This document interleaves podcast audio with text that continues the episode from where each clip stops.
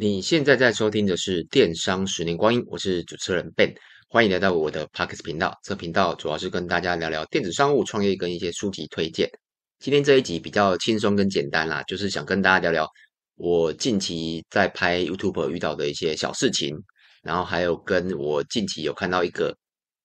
YouTube 上面有一个非常好的一个介绍，就是介绍虾皮。如果你对虾皮，或是你有在经营虾皮，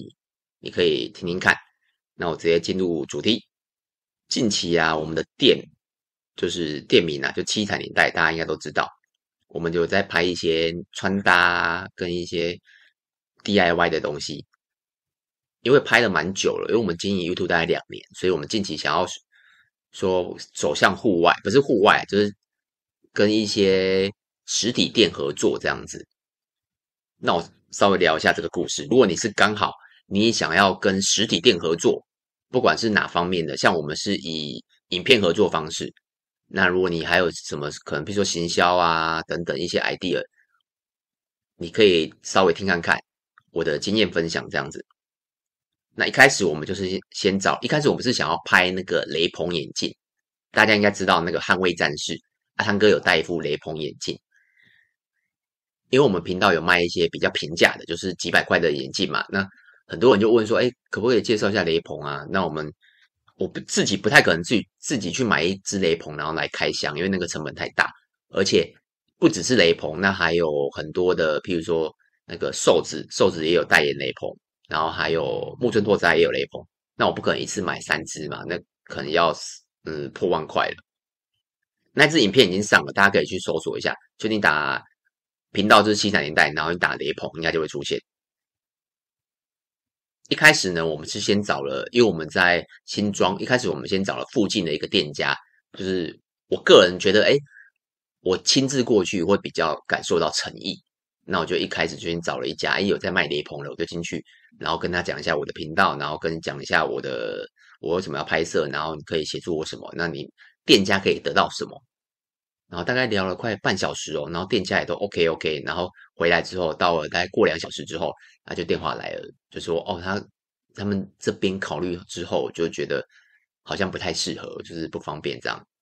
对，那结论第一家就没有拍成，但我浪费了蛮多成呃，也没有浪费，就是找了找了一个店家，然后花了半小时跟他沟通。但如果他一开始拒绝我，其实就不用沟通了。然后第二家就比较运气比较好。第二家我是到到那个辅仁大学旁边有一个叫做辅大眼镜，然后一开始我就没有实，我就没有直接过去找，因为想说我人过去了，然后就表达我的诚意了，但最后还是打枪。那我这次我就不要去实体，我就直接用线上。一开始我是打打电话问，然后问完之后，然后就是加赖嘛，然后给他一些讯息，然后过大概。半小时嘛，他就回了说：“哎，OK 哦。”但我心里还是有觉得，嗯，也有可能被打枪了，因为事后我们可能还是会，事后可能会觉得不 OK 嘛，很多原因呐、啊。但结论是好的，因为我们后来就已经这个故事大概是上呃，大概快过了一个月了，一个月前的故事了。所以我们后来就是真的有拍到一部演，拍到一个主题是雷朋的影片这样子。那后来我就觉得，哎，好像这样子蛮简单的哦，不难的，我就开始在找一些。我想要拍的，譬如说西装，或是一些穿搭，或一些我们我们没有卖的手表，譬如说可能有，呃，譬如说星辰啊，或是劳力士啊，或是等等一些比较知名度比较大的欧洲品牌，这样子，我们想说，诶，如果用这个方式，如果成功的话，基本上就不用一直买嘛，不可能，因为我不可能买这些东西回来开箱啊。然后大概问了西装，我大概问了三家，然后手表我也问了三家。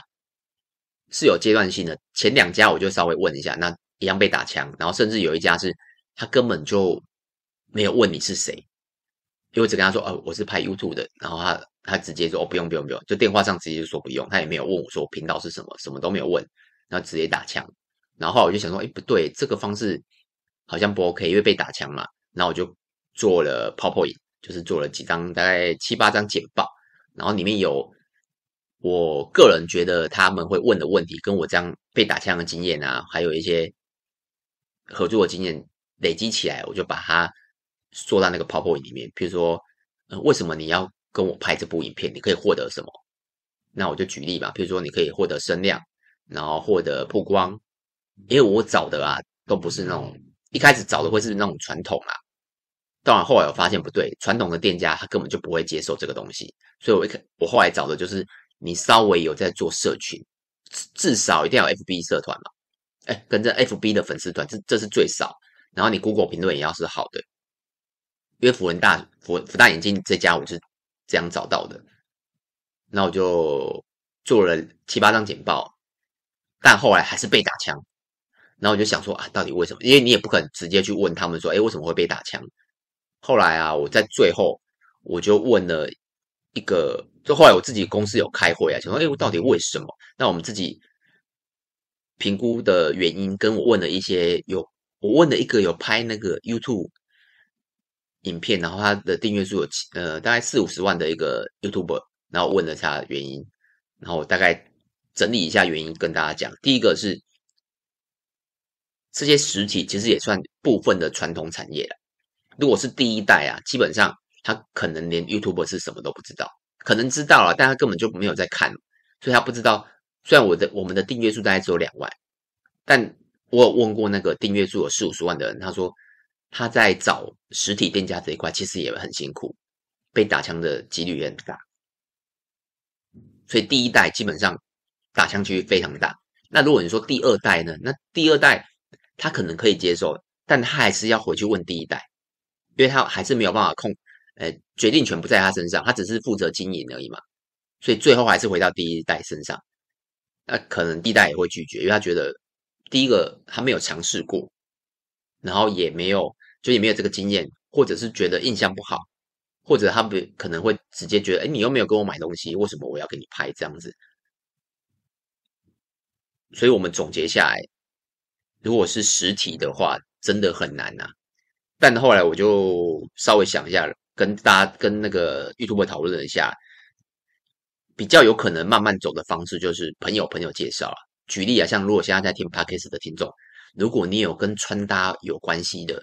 可以私讯我，不管是 FB 啊或 YouTube 都可以，你只要找到我地方可以私讯我，然后跟我介绍，诶，就我们就稍微认识一下你是什么部分的穿搭，那你的店愿意让我拍，然后让你愿意讲解这样子，那露不露脸可以用角度的方式呈现啊，所以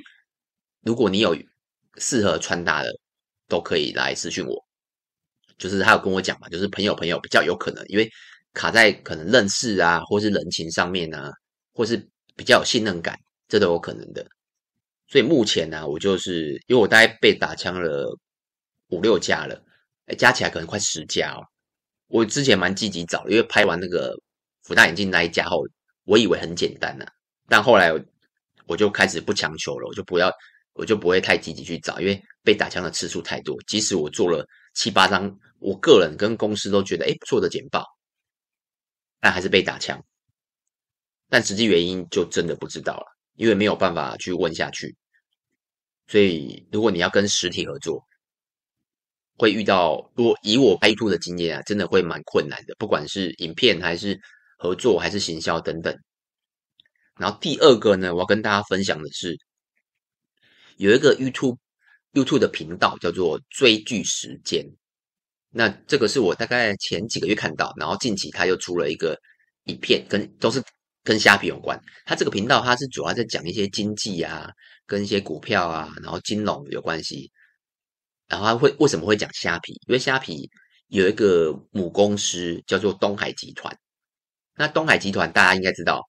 哎，可能大家应该不知道啦。东海集团它就是是一个新加坡的公司，那只是因为它背后有腾讯的资金，所以有时候大家会觉得，哎，它有点中资的，会有中资的疑虑这样子啦。那今天是十一月十六号，东海集团的股价就大概雪崩了，大概已经崩了大概八十到九十趴左右。你看哦，等于是原本是一百块，然后现在只剩下二十块。你看雪崩了八十趴，是很恐怖的哦。然后它大里面，它里面有两部虾皮的影片，我觉得都还蛮蛮值得去看的。如果你你有在经营虾皮，或是你你本身就对这种很有兴趣的话，你可以去看一下。那我大概讲一下它里面讲的内容啦。第一个就是当然股价雪崩嘛，那它它有举了很多的实例，因为像我们如果有在玩投资的人就知道，你要去看一些一些数据，那他真他帮你整理好了，所以你就可以很简单的无脑的去看。那他也分析了说，虾皮啊，他从数据上可以看到虾皮大量砍了行销预算，但却请了大量的人员人员，这跟电商很很有很有相关的，就是如果你要创造营业额，应该是用更多的广告，而不是请更多的人。为什么？因为你广告才会让人家看到。那先不管会不会有转换，但这是有转换的第一步。但如果你连广告都砍的话，那你可能被看到的几率更低。像我们现在电商其实没有大家想的这么好了，但我们还是有在下广告。所以你你你上那个 Google，你打关键字啊，比如说可能男生耳环啊、卡西欧手表啊、男生包包、后背包之类的，你还是会看到我们的关键字广告跟购物广告，或是联播网广告等等。所以，我们虽然预算有。呃，我们预算有稍微紧缩一点，但我们没有大量砍。但人员一一样嘛，人员我们一定人少就少，但他们是反其道而行。然后另一个是东海集团有一个电玩产业，然后很有名的叫做有一个游戏叫做《我要活下去》，我个人是没玩的，但我相信应该有在玩游戏的应该都知道。那《我要活下去》是他们支撑东海集团的一个金鸡母，但因为之前的一个。中国跟印度的关系，所以印度这个国家把那个我要活下去这个游戏把它 ban 掉了，所以它少了印度市场。然后再来是景气的关系，像他们主要公司主要的营收来自于电玩产业嘛，但因为现在景气不好，所以大家氪金的也少。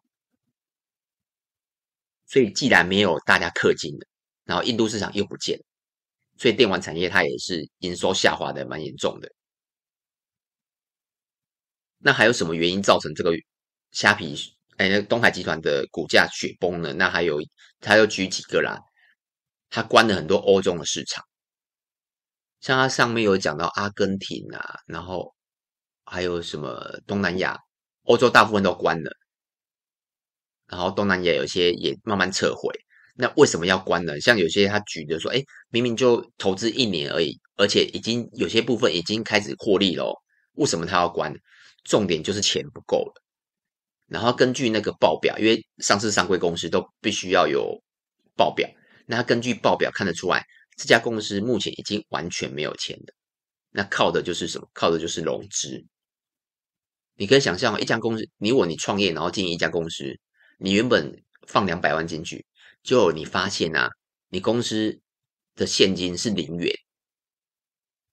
但你钱从哪里来？就是融资。就是你去贷款啊，但贷款要不要还利息还是要啊？所以这家公司目前它上面写的啦，我我没有认真，我没有去查它报表，但它上面是告诉我们这样子，就是这家公司没有任何的没有任何的现金，那现金来源全部都都来自于融资，但现在因为经济不好，所以融资也没了，所以等于是这家公司就是东海集团，等于是他手上没有钱，那自然的看得懂。数据的人就会放空他的股票嘛，所以他为什么跌了八十几趴？那根据以上这些事情啊，我个人跟那个影片上的这个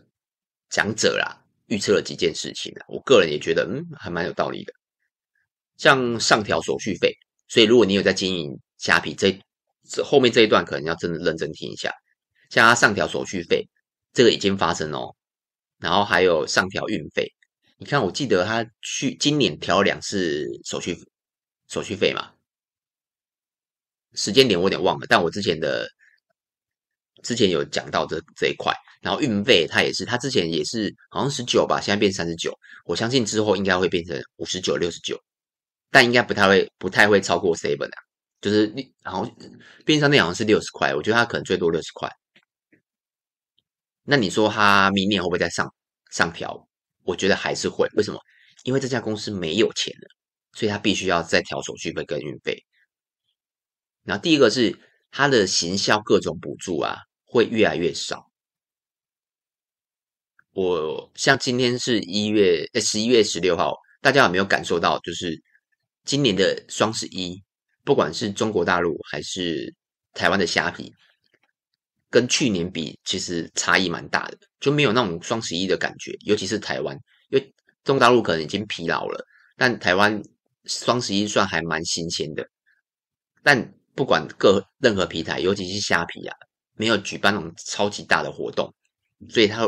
会开始调整他的大活动的预算。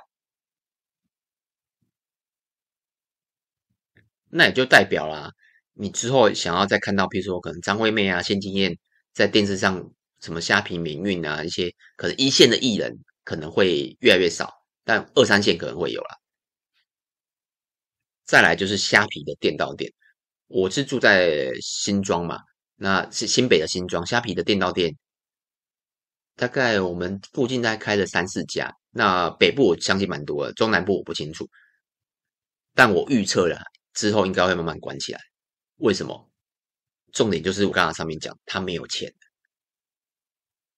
台湾目前还是一看那个新闻稿，目前都是正常。但母公司没有钱的时候，他就不会这样烧，因为开店是非常耗成本的。所以我这边预测，他之后虾皮电脑店应该会慢慢关起来，可能还不会全关，他可能会只剩下真的有利润的。或是他算起来真的可以赚钱的，他就把它开着。那基本上小店应该就关起来了，或者是他全关。跟现在我刚好要录这一段 podcast 的时候，我刚好看到一个新闻，就是虾皮全球裁员七千人，然后占比虾皮的人数大概占十趴啦。那代表什么？他人员就开始裁了，行销预算也裁了，然后免运什么都裁了。虾皮店到店怎么可能不关？所以，如果你是在虾皮创业的人，你真的要小心，不要只在虾皮，因为你说它不会倒，我相信不会啦，因为台湾毕竟是它的金鸡母，但它的各方面应该都会慢慢趋缓。那这边是我看到的，然后跟这个 YouTube 建议你可以去看看他的讲解，我觉得还不错。那有什么问题呢？你可以到 YouTube 的。